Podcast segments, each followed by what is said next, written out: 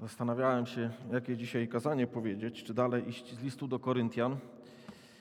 I przyznam się, że stwierdziłem, że jednak te wybory są okazją, żeby spojrzeć trochę na, yy, no właśnie, trochę szerzej na nasze życie. Tak bym to ujął. Także chciałbym, żebyśmy przeczytali fragment z Księgi Jozułego, piąty rozdział. Księga Jozułego, piąty rozdział od 13 wersetu do szóstego rozdziału wersetu piątego. Księga Jozułego, piąty rozdział od wersetu 13 do szóstego rozdziału wersetu piątego. A gdy Jozue był pod Jerychem, zdarzyło się, że podniósł swoje oczy i ujrzał stojącego naprzeciw siebie męża z wydobytym mieczem w ręku. Jozue podszedł do niego i zapytał go, czy należysz do nas, czy do naszych nieprzyjaciół? A ten odpowiedział, nie. Ale jestem wodzem wojska Pana. Przyszedłem teraz. Wtedy Jozue upadł twarzą na ziemię, oddał mu pokłon i rzekł do niego, co rozkaże mój Pan słudze swemu? A wódz wojska Pana rzekł do Jozuego, zdejm z nóg sandały swoje, bo miejsce, na którym stoisz jest święte. I Jozue tak uczynił. Jericho zaś było zewnątrz i wewnątrz zamknięte przed synami izraelskimi. Nikt nie mógł ani wyjść, ani wejść. Wtedy Pan rzekł do Jozuego, oto oddaję w Twoje ręce Jericho, jego króla i wszystkich jego wojowników. Obejdziecie miasto wokoło, wy wszyscy wojownicy okrążając je jeden raz. Tak będziesz robił przez sześć dni. Siedmiu kapłanów nieść będzie przed skrzynią siedem trąb z baranich rogów. W siódmym dniu zaś obejdziecie miasto siedem razy, a kapłani będą trąbić na baranich rogach. A gdy będą przeciągle trąbić na baranich rogach i wy usłyszycie głos trąb, niech cały lud wzniesie głośny okrzyk bojowy. Wtedy mur miasta rozpadnie się w miejscu, a lud wkroczy do niego, każdy prosto przed siebie. Jaką mamy mieć postawę jako chrześcijanie do, no właśnie, do różnych wyzwań, do różnych ważnych momentów, którymi żyje cały świat wokół nas. No i oczywiście dzisiaj pretekstem czy taką okazją dla tego kazania są wybory, ale nie tylko do wyborów, do wojen, które wybuchają, do konfliktów, które się pojawiają,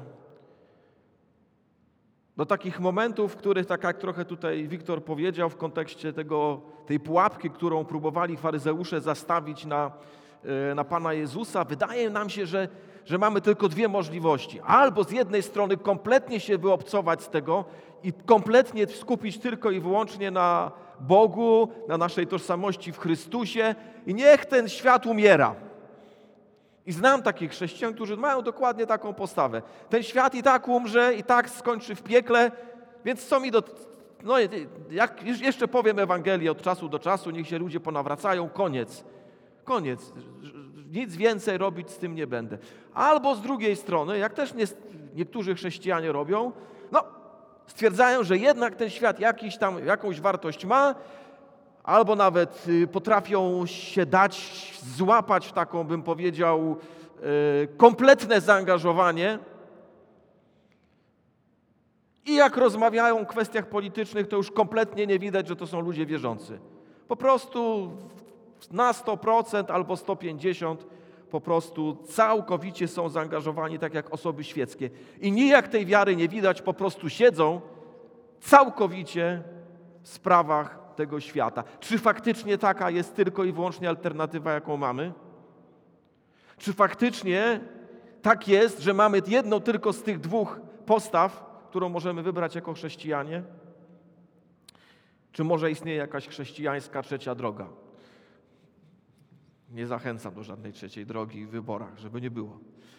Nasza chrześcijańska trzecia droga. Czy istnieje jakieś inne rozwiązanie, jakaś inna perspektywa na, yy, no właśnie na te kwestie, na te kwestie, które nas jakoś dotyczą, bo dotyczą nas, prawda? Bo jakoś nas dotyczą. I chciałbym Was dzisiaj zachęcić, będziemy rozmawiali właśnie na temat dialogu, dialogu między aniołem Pana, który okazuje się Panem ostatecznie, czyli ostatecznie Jezusem Chrystusem z perspektywy Nowego Testamentu, tak trochę tutaj dodaję, ale generalnie jego, jego dialog z, z, z i takie dwa pytania chciałbym nam zostawić w związku z tym. Jak będziecie tam słuchać tego kazania, dwa podstawowe pytania. Jak patrzysz na świat? Jak patrzysz na świat i jak podejmujesz decyzje związane z tym właśnie światem? Jak patrzysz na świat wokół? I będziemy widzieli, że ten anioł Pana będzie uczyć Jozułego, jak należy spojrzeć na świat. I nie tylko Jozułego będzie uczyć, ale również i nas, i jak podejmujemy wybory. I mam nadzieję, mam nadzieję, taka jest moja nadzieja, możecie mi później powiedzieć po kazaniu, czy mi wyszło, czy mi nie wyszło. Mam nadzieję, że trochę Was zachęcę, żebyśmy jako chrześcijanie mieli inną perspektywę i żebyśmy wyszli z tej, fałsz, z tej fałszywej alternatywy, bo to jest moim zdaniem fałszywa alternatywa, którą przedstawiłem na samym początku. I Wiktor też przedstawił, ale trochę w innym kontekście. Co tu się dzieje w tej księdze Jozułego? Na koniec pięcioksięgu Mojżesz umiera. Generalnie wszyscy ufali Mojżeszowi. Mojżesz był tym przywódcą, który wyprowadził Izraela z Egiptu. No i można było powiedzieć, że to była taka najbardziej kompetentna osoba, żeby był też tym przywódcą, który wprowadza y, y, Izraela do ziemi obiecanej. Ale już tam nie wchodząc w szczegóły, umiera i pojawia się nowy przywódca Jozue. Jozue, który ma zdobyć ziemię obiecaną, ma wprowadzić lud y, właśnie Izraela do tej ziemi. W pierwszym rozdziale Księgi Jozuego Bóg zapewnia go opie o opiece, mówi nie odstąpię od Ciebie, ani Cię nie opuszczę każe mu być odważnym, bądź mocny i mężny, bo ty oddasz temu ludowi w posiadanie ziemię. Z jednej strony ty oddasz, jest obietnica, ale z drugiej strony bądź mocny i mężny, czyli jakby te dwie rzeczy się muszą powiązać ze sobą, bo jak nie będzie mocny i węży, to tak różnie może być. A więc potem dalej w drugim rozdziale Jozue robi zwiat. Tu mamy historię Racha, którą niektórzy może kojarzą ze szkółek niedzielnych. No generalnie dosyć znana historia. Yy, I potem w trzecim rozdziale mamy historię przejścia przez Jordan. No i ja nie widziałem nigdy Jordanu na żywo, ale widziałem jakieś takie zdjęcia. Pewnie część z Was Jordan na żywo widziała i pewnie wiecie, że to nie jest jakaś wielka rzeka. Też nie jest jakimś wielkim problemem przekroczenie Jordanu, więc można by zadać pytanie, po co to przekroczenie Jordanu jest takie ważne? A ważne jest po to, żeby to było znakiem proroczym dla Izraela, że tak jak kiedyś przez Mojżesza Bóg przeprowadził lud przez Morze Czerwone, tak teraz przez Jozułego Bóg dalej ich będzie prowadził i ta Boża moc dalej będzie przy nim, żeby oni cały czas temu Jozułemu ufali, że to jest przywódca, po którego stronie stoi Bóg. Także to taki, myślę, pewien proroczy znak. I zresztą tam w czwartym rozdziale, czternastym wersecie czytamy, że faktycznie tak było. W tym dniu wywyższył Pan Jozułego na oczach całego Izraela i bali się go, jak się bali Mojżesza przez całe jego życie. Czyli ten znak Boży rzeczywiście zadziałał i rzeczywiście miał ten skutek, jaki miał mieć e, dla ludu izraelskiego. E, tam też w tym czwartym rozdziale pojawia się troska o kolejne pokolenia, mają ustanowić znaki Bożej opieki, te kamienie, na których oni stali. E, to też jest dosyć ciekawe, że generalnie, kiedy Bóg robi wielkie rzeczy, warto myśleć o tym, żeby kolejne pokolenie miało o tym, jak pamiętać. To też myślę, że jest ciekawa rzecz w perspektywie nawet chrztu, ale w perspektywie też różnych znaków, w perspektywie wieczerzy pańskiej i tak dalej. To jest taki Boży znak, że Bóg chce, żeby pamiętać o wielkich wydarzeniach. Chce, żebyśmy tą pamięć cały czas właśnie sobie karmili tym, co co on zrobił. I w piątym rozdziale yy, właśnie widzimy jakby takie przygotowania tuż przed pierwszym zwycięstwem. Tym pierwszym zwycięstwem albo tym pierwszą klęską ma być właśnie Jericho, potężne miasto z wielkimi murami. Teraz to wszystko się rozstrzygnie. Albo im wyjdzie, albo im nie wyjdzie. Jak im nie wyjdzie, to pomimo tego, że na samym początku tego piątego rozdziału czytamy, że wszyscy królowie kananejscy się bali, zwątpiło ich serce, nie mieli odwagi, no gdyby z tym Jerychem nie wyszło, to wiecie, to nabraliby tej odwagi. Także bardzo ważne zadanie stoi przed Jozułem i przed całym ludem izraelskim, żeby to Jericho zwyciężyć. Czytamy również w tym pierwszym wersecie, że klamka zapadła, są już po drugiej stronie, przeprawili się przez ten Jordan, już jakby w pewnym sensie nie ma odwrotu.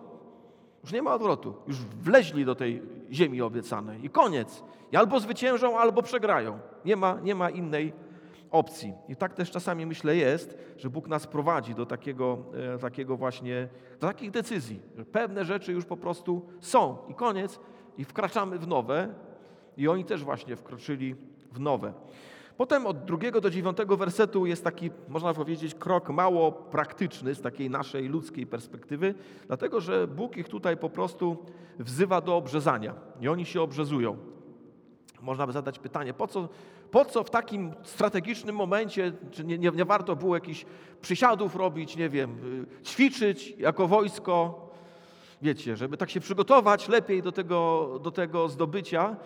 Ale właśnie to jest, myślę, bardzo ciekawa, taka też pewna zasada biblijna, że ostatecznie walka jest duchowa, ostatecznie wojna należy do Pana i Bóg mówi, wy się teraz skupcie na mnie. Wy się teraz skupcie na mnie, obrzeżcie się, chociaż wiecie, po obrzezaniu to tam człowiek pewnie y, trochę musi się zregenerować, to tak szybko wszystko nie idzie. No ale Bóg mówi, to jest ten moment. Ja chcę was przygotować w mój sposób do tego, co się rozpocznie. I myślę sobie, że to jest też bardzo ciekawa zasada, że skoro Bóg jest źródłem naszej mocy, to po Bożemu musimy się przygotować. To po Bożemu musimy się przygotować. To musimy się skupić na tym, czego On od nas wymaga. Co ciekawe, tutaj w dziewiątym wersecie jest powiedziane, Bóg powiedział do Jozułego, dzisiaj zdjąłem z was hańbę Egiptu. Też się zastanawiałem, co to oznacza, jak to obrzezanie łączy się ze zdjęciem tej hańby Egiptu. No i myślę sobie, że w jakimś sensie Bóg pokazuje im po prostu, że oni już są kimś nowym, że zrzucają z siebie tą, tą starą tożsamość tych niewolników, którzy gdzieś tam się błąkali po pustyni i Bóg mówi, teraz, kiedy wchodzicie w ziemię obiecaną, macie się obrzezać i macie ze mną rozpocząć na nowo. Ten nowy moment w waszej historii. Już jako nowi ludzie jakby zapominając o tej całej przeszłości Egiptu, niewolnictwa, tego wszystkiego. Koniec. Ten rozdział zamykamy, wkraczamy w nowy. Obrzeżcie się, zaczynamy, zdobywamy tą ziemię, tą, którą wam obiecałem i na tym się skupcie. I myślę sobie, że też to jest ciekawa Boża lekcja, że często Bóg zamyka pewną starą tożsamość, aby po prostu y, skierować nas tylko naprzód, tylko do przodu, tylko do tego, co, y, co jest przed nami. Y, skupić nas właśnie, właśnie na tym. Y, I nawet później Bóg odcina ich od starych błogosławieństw, dlatego że później od 10 do 12 wersetu czytamy, że manna ustała. Też ciekawe, całe pokolenie, wszyscy ci ludzie, którzy wtedy byli, doświadczali tej manny przez całe swoje życie i nagle koniec, nie ma manny. Musicie liczyć na to nowe. Musicie liczyć na płody tej ziemi. Wkraczacie już w nowe błogosławieństwo. To stare błogosławieństwo wyłączam, bo zaczyna się coś nowego. E, obchodzili Paschę po raz pierwszy w tym nowym. No tak tu trochę nawiążę. Ostatnio Wiktor mówił, że mu się myliło, tak? Czasami jeszcze wchodził w nasze drzwi, a już trzeba wchodzić w nowe drzwi. I tak jest. Stare błogosławieństwo się wyłącza, żeby nowe się włączyło. I, tyle. I, ta, I, tak to jest w życiu czasami. Yy, I Bóg tak robi. Yy, I tu się pojawia ten nasz fragment od 13 wersetu. Co w tym fragmencie yy, czytamy? Po pierwsze, najpierw no, spotyka się właśnie Jozue z aniołem Pana, tak jak powiedziałem, ten anioł Pana na początku, jak 13 werset czytamy, to jest po prostu mężem z wydobytym mieczem w ręku, ale potem w 14 wersecie się przedstawia, mówi, jestem wodzem wojska Pana, a potem w drugim wersecie, bo to dalej jest ta sama historia, tu czasami nas może zwieść szósty rozdział, pierwszy werset, że to jest jakaś nowa historia, to jest po prostu wtrącenie o Jerychu. Jakie jest Jericho, a rozmowa trwa dalej, a więc Pan, i tu już zwróćcie Pan, y, drugi werset mówi, Pan mówi do niego, i, powie mu, i mówi mu, co ma zrobić. A więc, yy, yy, no właśnie, taka bardzo enigmatyczna postać, ale, ale z jednej strony człowiek, z drugiej strony wódz wojska Pana, a z trzeciej sam Pan. Więc kiedy patrzymy później na różne, powiedzmy, nowotestamentowe perspektywy, najwyraźniej, najprawdopodobniej jest to nasz Pan Jezus Chrystus, który już dawał siebie objawić w Starym Przymierzu. W kilku miejscach tak jest zresztą powiedziane, podobnie. Yy, a więc najpierw pytanie Jozłego, odpowiedź wodza, wodza wojska Pana, potem odpowiedź, czy taka reakcja Jozłego i to ostatnie wezwanie, yy, ostatnie wezwanie właśnie anioła czy samego Boga, który mu ma coś ważnego do powiedzenia.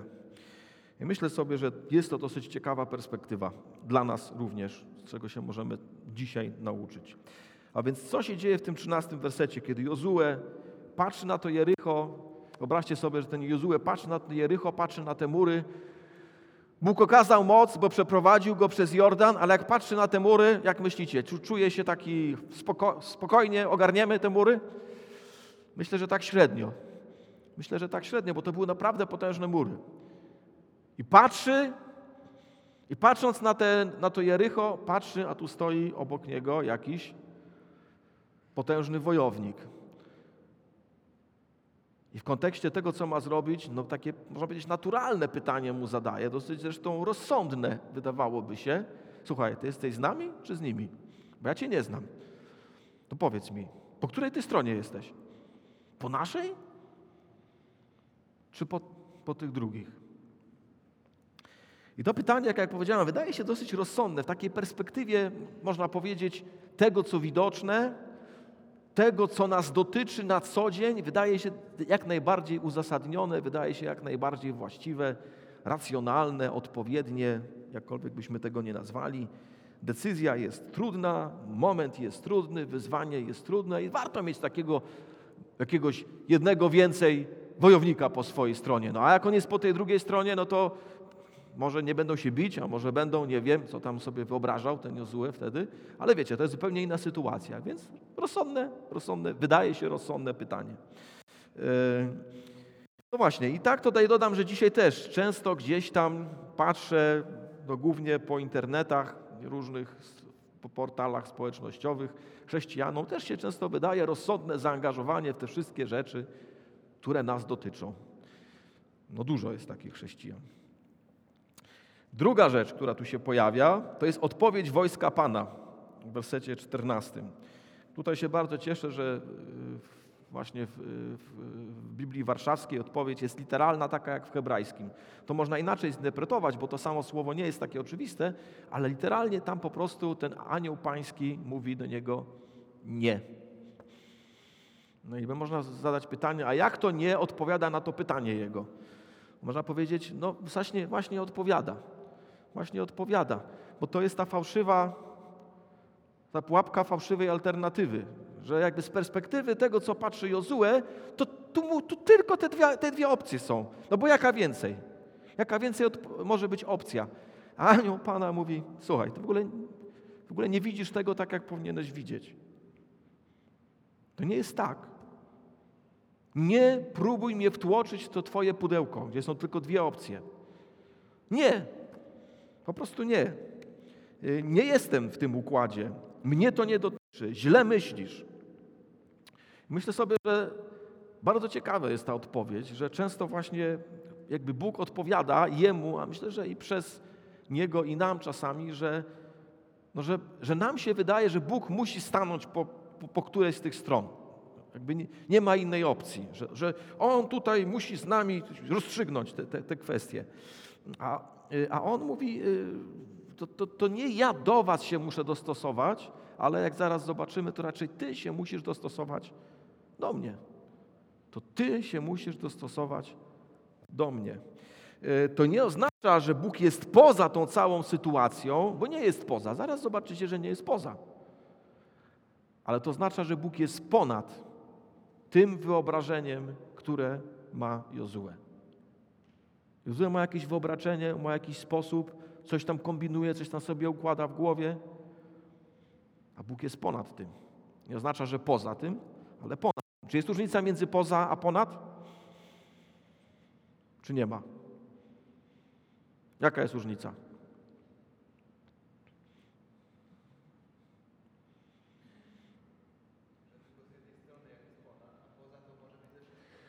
To, to też, ale jak jest poza, to trochę odpowiada. Ja, Okej, okay, zgadzam się z Tobą. Technicznie rzecz biorąc, masz zupełną rację.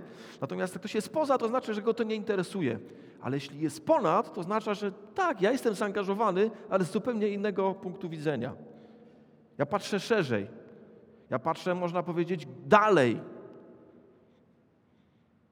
Ja w zupełnie inny sposób chcę zadziałać. I zobaczycie, że to wszystko za chwilę się tu sprawdzi. Patrzę szerzej, dalej i chcę zupełnie inny sposób zadziałać. Jestem wodzem wojska Pana. Jestem wodzem wojska Pana. Gdzieś tam dzieci się mogą kłócić, na przykład o coś. Nie wiem, czy się wam zdarzyło. Yy, kłócą się, kłócą, kłócą. I z ich punktu widzenia tu, tu, tu jest bardzo ważna rzecz. A rodzic wie, że tam szerzej trzeba na to spojrzeć. Przestańcie się kłócić. Oczywiście to tam jakiś wpływ ma, to co wy tam kłócicie się, ale tak naprawdę są ważniejsze rzeczy. Spójrzmy na to w, te, w, tej, w tej większej perspektywie. No i tu trochę jest czymś, coś, coś, coś, coś, coś podobnego. On mówi, słuchaj, ja jestem, nie, nie, nie, ja jestem wojska, jestem wodzem wojska Pana. Uuu. Ciekawy jestem, jak Jozue rozumiał, co się ma wydarzyć. Pewnie jakoś rozumiał, że gdzieś tam Bóg jest zaangażowany, ale wyobraźcie sobie, że z takiej ogólnej, mglistej pojęcia, że Bóg jako jest zaangażowany w to, co się będzie działo, w to zdobywanie ziemi obiecanej, nagle stajesz twarzą w twarz z wodzem wojska Pana. Mówisz, no, to, to jest coś. To jest coś. Ojej, to ja nie widziałem. O rany. Nagle otwierają się oczy. Jakieś wojska Pana są zaangażowane w ten cały konflikt. I patrzy się na to wszystko z innej perspektywy. Myślę sobie, że też taka trochę podobny moment, chociaż nie identyczny, jest w Nowym Testamencie apostolskich, 17 rozdział. Pozwólcie, żebyśmy na chwilę sięgnijmy, bo jest, myślę, że trochę, trochę, trochę podobnie to, to, to wygląda. Może nie całkowicie, ale trochę podobnie. 17 rozdział. I tutaj mamy Pawła na Areopagu, który ma przekonać Ateńczyków do Ewangelii i do Chrystusa. I on przedstawia bardzo ciekawą koncepcję historii. W ramach przekonywania do Chrystusa tych filozofów, tych różnych tam, wiecie, mądrych ludzi, on pokazuje im też troszeczkę jakby inną perspektywę na to, na to, co im się wydaje, że oni znają i co im się wydaje właśnie oczywiste, takie, no, że oni to wszystko rozumieją. I mówi tak y, o Bogu. Z jednego pnia wywiódł też wszystkie narody ludzkie, aby mieszkały na całym obszarze ziemi, ustanowiwszy dla nich wyznaczone okresy czasu i granice ich zamieszkania. Zwróćcie uwagę, to jest mowa o historii. Y, co Bóg robi? Bóg ustanawia dla narodów i wyznacza okresy czasu i granice ich zamieszkania. Jest taki fajny filmik na YouTubie, który bardzo lubię, który gdzieś tam w ciągu dwóch minut pokazuje całą zmianę granic e, Polski przez tysiąc lat. Powiem Wam, że to jest bardzo pouczające. Znaczy, to jest pouczające dlatego, że pokazuje, jak dużo rzeczy, które ja uważam za oczywiste i pewne, nie są oczywiste i pewne. Po prostu nie są. Bóg wyznacza, a co to znaczy, że Bóg wyznacza granice, okresy czasu i granice ich zamieszkania? To oznacza między innymi, że te wszystkie procesy, które prowadzą do zmian granic, kto wyznacza? Bóg. A jak zazwyczaj granice są zmieniane? Pokojowo czy, czy wręcz przeciwnie? Wręcz przeciwnie. Popatrzcie, ja nie chcę tu wchodzić teraz w jakieś super głębokie analizy, bo nie, nie, o tym jest to kazanie, ale Bóg nad tym wszystkim czuwa. Bóg nad tym wszystkim czuwa. Yy, ale po co On to robi? Po co On ustanowił okresy czasu i granice zamieszkania narodu? 27 werset. Dla takiego powodu, którego nigdy w newsach nie zobaczymy. Dla takiego powodu, o którym Ty nigdy w dzienniku nie usłyszysz dla ukrytego powodu, nie narzucającego się powodu, dla takiego powodu, o którym tylko my, jako ludzie wierzący, możemy wiedzieć. Pytanie, czy wiemy, i pytanie, czy w to wierzymy. Ale dla jakiego powodu? Aby te narody, co robiły? Szukały go. Aby te narody go szukały. Czy może go nie wyczują i nie znajdą, bo przecież nie jest on daleko od każdego z nas. To jest ciekawa rzecz. Kiedyś już wam nieraz chyba opowiadałem o moim koledze, koledze z Liberii, ale powtórzę, który 10 lat się błąkał po dżungli, bo była wojna i to, co go przerażało, to była wojna, no bo wojna jest przerażająca. Ale on mi później tak dodał przy okazji, mówi, a przy okazji 10 zborów założyłem.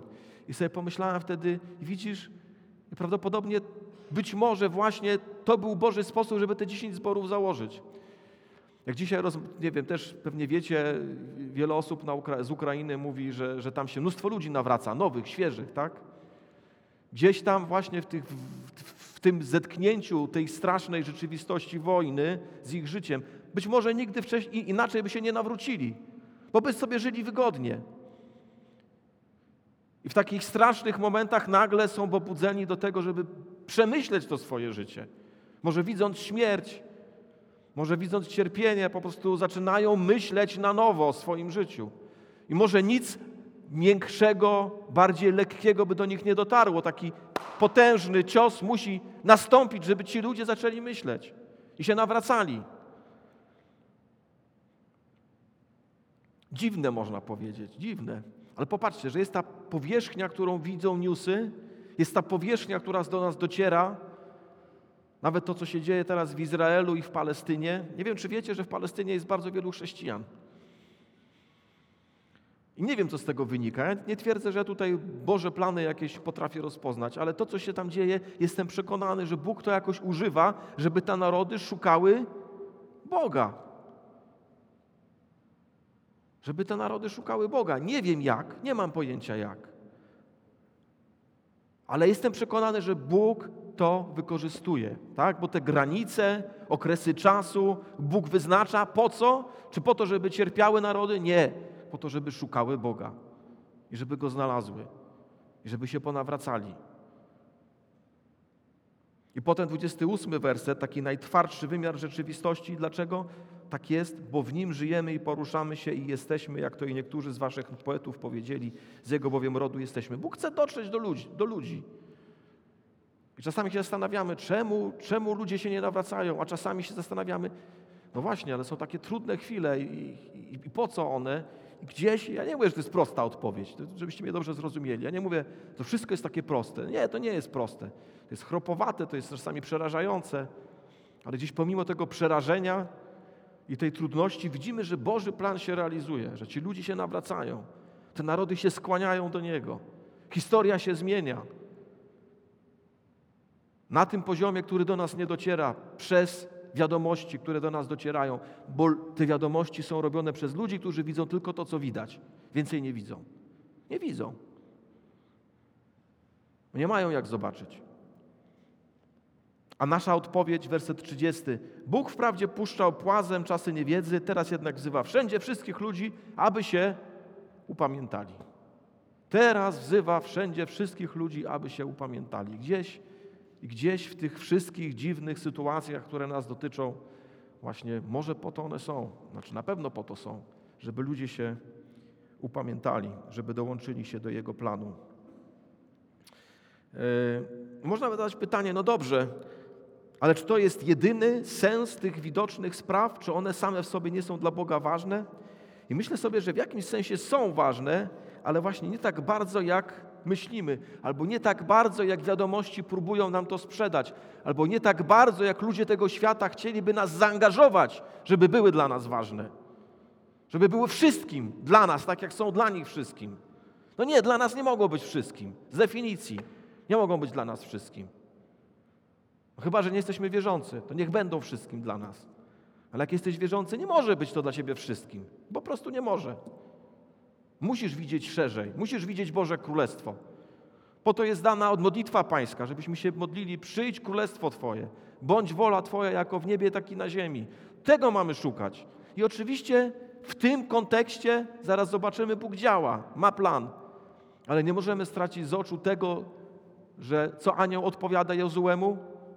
Nie. Nie. Ja ja patrzę na to inaczej. Jest taki też historyk, nazywa się Toynbee, bardzo go lubię. To jest taki człowiek, który gdzieś tam zrobił 30 tomów czy ileś historii świata. Jakiś tam jeden z największych historyków Wielkiej Brytanii. I takich kilka esejów na koniec życia napisał. Znaczenie dziejów dla duszy, Ciekawy człowiek. Generalnie on pod, bo w ogóle on jakby patrzył na to w takiej perspektywie, że są narody, ale narody, to wiecie, można badać na przykład historię Ukrainy, czy Polski, czy tam Niemiec, ale on mówi, ja wolę badać historię cywilizacji całych. Tam osiem cywilizacji wymyślił, że tam zachod, zachodnioeuropejska cywilizacja, no tam podzielił te cywilizacje i on ostatecznie dochodzi do takiego wniosku, patrząc na te wszystkie cywilizacje, mówi, że cywilizacje to koła dla wiary. Bo co jest najtrwalsze, co przetrwa nawet kiedy cywilizacja upadnie? Wiara. Wiara. I on patrząc na to wszystko dochodzi do takiego wniosku, najtrwalsze jest to, co najmniej się narzuca. Chrześcijaństwo się ludziom nie narzuca. Ale to chrześcijaństwo przetrwa. Choćbyśmy się tutaj, wiecie, wszelkie jakieś dziwne wydarzenia ponastępowały. Oczywiście nie tylko chrześcijaństwo, są też alternatywne y, duchowe propozycje, ale generalnie właśnie yy, spójrzmy na to trochę inaczej, spójrzmy na ten świat inaczej. Nie tak, jak nam podpowiadają wiadomości, ale tak, jak nam Pismo Święte pokazuje. Spójrzmy z perspektywy Bożego Królestwa i z perspektywy Bożego planu. Jak patrzysz na świat? Jak patrzysz na świat? Jak oceniasz świat? Jak oceniasz wydarzenia? Jak patrzysz na to, co się dzieje? Czy dasz się wciągnąć w tą fałszywą alternatywę? Czy potrafisz właśnie dzięki wierze spojrzeć z perspektywy, z dystansem, z głębszą refleksją, z rozważeniem, jak to wszystko, co się dzieje, ma, ma się do zasad Królestwa Bożego, do wartości Królestwa Bożego, do rozwoju misji, pobożności, pokoju, sprawiedliwości. Jak patrzysz na to wszystko? Jak patrzysz na ten świat? Myślę, że ten, ten właśnie ta perspektywa y, Jozułego bardzo często gdzieś nam się udziela i chciałbym, żebyśmy umieli spojrzeć w pouczeniu, które otrzymał od anioła Pana. Y, I to, co powiedziałem, to nie oznacza, że nie istnieje konflikt i że nie ma spraw ważnych na tym świecie. Jest konflikt, są sprawy ważne. W 1 Koryntian w 15 rozdziale apostoł Paweł mówi o takim konflikcie, takim duchowym konflikcie, który trwa cały czas. Jest tu powiedziane, y, on musi królować, dopóki nie położy wszystkich nieprzyjaciół pod stopy swoje. Czyli jest walka duchowa na tym świecie. I w tą walkę duchową są również zaangażowane i polityka, i ekonomia, wszystko gdzieś się łączy w tej, w tej. Wszystko jest częścią jakąś. Ale pytanie, czy my tą walkę duchową w ogóle bierzemy pod uwagę, kiedy się zastanawiamy nad wydarzeniami, które nas dotykają? Czy tego kompletnie nie dostrzegamy?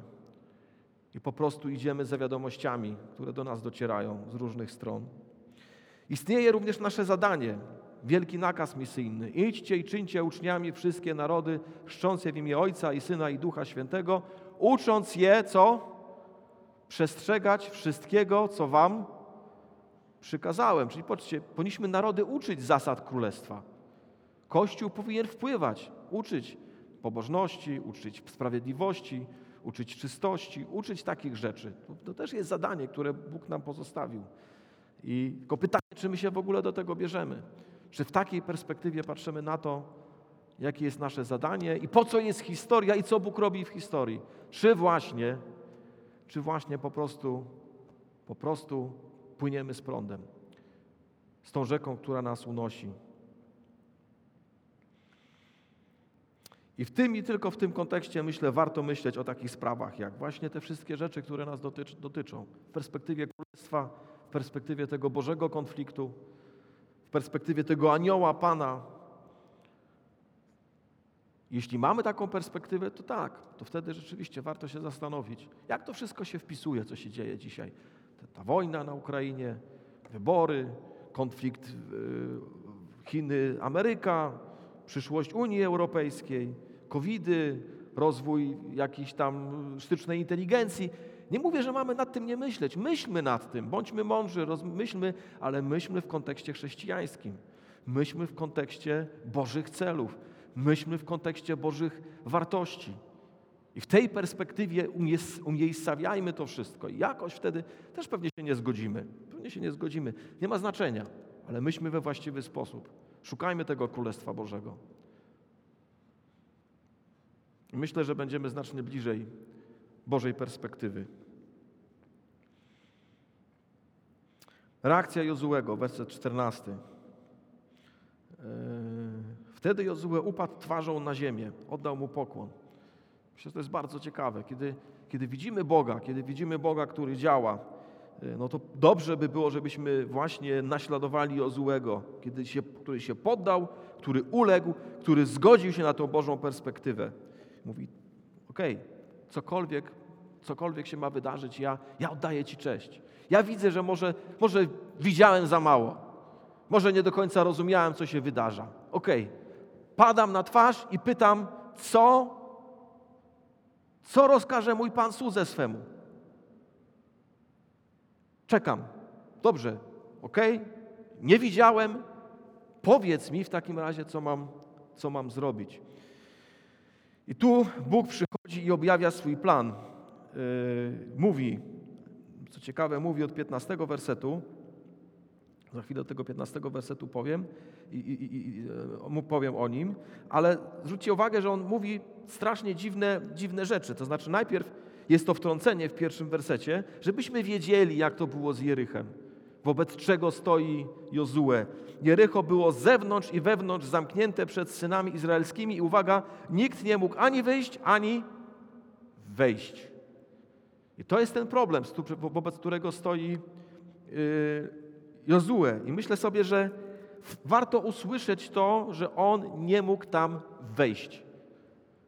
I czasami podobnie jest w naszym życiu, że stoimy wobec jakichś problemów, czy to w naszym kraju, czy to może w całej cywilizacji, czy to może w naszym życiu, że nijak nie widzimy, jak to można rozwiązać. No nijak, nijak. Mury stoją twarde i się nie da, po prostu się nie da.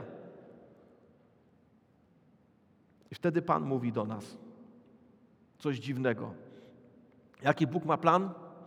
Zbudować większe katapulty? Spuścić bombę atomową? Za, zaciągnąć jakieś dodatkowe wojska? Patrzcie, jak absurdalny jest ten plan Boży. Jak absurdalny, a jednocześnie prawdziwy. To jest, to jest Boże, jeśli to jest Boża walka, to w czym problem, żeby trąby rozwaliły mur? Jest jakiś problem? Nie ma. A w czym problem, żeby modlitwy rozwaliły jakiś mur? Jest jakiś problem? Nie ma. Tylko pytanie, czy my wierzymy w te trąby Boże? Pytanie, czy szukamy tych trąb? Czy, pytanie, czy jesteśmy gotowi, tak jak ten Jozue, paść na twarz i powiedzieć, Boże, no cokolwiek, powiesz, to ja zrobię. No jestem gotowy, no dobra, będą trąby, będą trąby. Każesz mi pościć, będę pościł. Czy jesteśmy gotowi? A może jesteśmy tak bardzo racjonalni, że już nie potrafimy wyjść z tego, co widoczne. I mówimy, o Boże, pobłogosław tam naszego, tam coś tam. A może to ma zupełnie inaczej zadziałać. Może ma się coś, coś, coś zaskakującego wydarzyć, co nam nawet nie przychodzi do głowy. Może ktoś będzie na nas patrzył, tych durnie łażą tam przez cały tydzień naokoło no może tak powiedzą, no ale co z tego? Ostatecznie ważne jest to, czy ta trąba zadziała, czy nie zadziała. Tak, czy nie?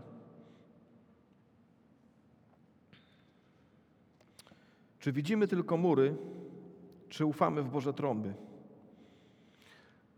Jeśli widzimy tylko mury, ale nie ufamy w Boże trąby, to, to nie ma tego Bożego rozwiązania dla nas. No nie ma. Bóg ma swoje sposoby na mury Jericha, ja chciałbym właśnie dlatego nas zachęcić do tego, żeby widzieć głębiej, żeby widzieć szerzej. Może nie ma sposobu na to dobrego, na wojnę na, Ukrainie. Może nie ma. Ale czy Boża trąba może zagrzmieć?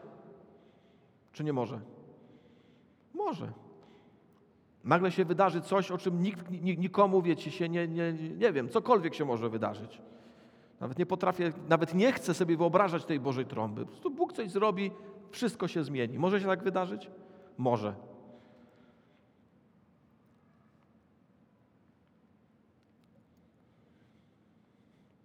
Ale mamy być posłuszni. Mamy powiedzieć, co rozkaże mój Pan słudze swemu. I piętnasty werset. Ten piętnasty werset tutaj jest też bardzo ciekawa rzecz. Wódz wojska Pana rzekł do Jozłego, zdejm z nóg sandały swoje, miejsce, na którym stoisz jest święte. To jest powtórzenie tego, co się wydarzyło, kiedy Mojżesz pierwszy raz spotkał się z Panem. I wtedy Pan mu dokładnie to samo powiedział, kiedy przemawiał z krzaka gorącego. Jakby w pewnym sensie Pan pokazuje, że, że ja tutaj jestem i Ty musisz to rozpoznać. To ja tutaj jestem. To nie Ty tutaj jesteś tym, który rozgrywa. Ta ziemia należy do mnie. A Ty masz pokornie paść przede mną na kolana, rozpoznać to, kim ja jestem. Ja Ciebie dalej poprowadzę. Ja Ciebie dalej poprowadzę. Także patrząc na to wszystko, chciałbym nas po prostu zachęcić do takiej prostej myśli. Patrzmy wyżej. Patrzmy wyżej. Oczywiście trzeba zrobić to, co trzeba zrobić, to, co Wiktor powiedział. Zachęcam też do głosowania. Niech każdy zagłosuje zgodnie z swoim sumieniem. Ale patrzmy wyżej. Patrzmy wyżej, patrzmy na Pana. E, bądźmy zask oczekujmy zaskoczenia, bo Jego drogi nie są takie jak nasze. Po prostu. Nie wiemy do końca. Robimy swoje, ale On może te trąby zesłać, tak jak Jemu się upodoba. I te mury mogą runąć. Liczmy na te trąby. Liczmy na to, żeby módlmy się, to co też dzisiaj już było. Bo tak naprawdę myślę, że zbyt często, ja mówię o sobie, zbyt często ufam tym swoim, swoim mieczom, tym swoim zdolnościom, temu, co ja sam potrafię zrobić. Pamiętajmy, że jest wódz wojsk niebieskich, jakiekolwiek one dzisiaj są, e, i ten Boży plan się dalej realizuje, nawet w najtrudniejszych chwilach naszego życia. Pamiętajmy, że to Jego jest moc, królestwo i chwała na wieki wieków, a nie nasze. Amen. Powstańmy i pomódlmy się.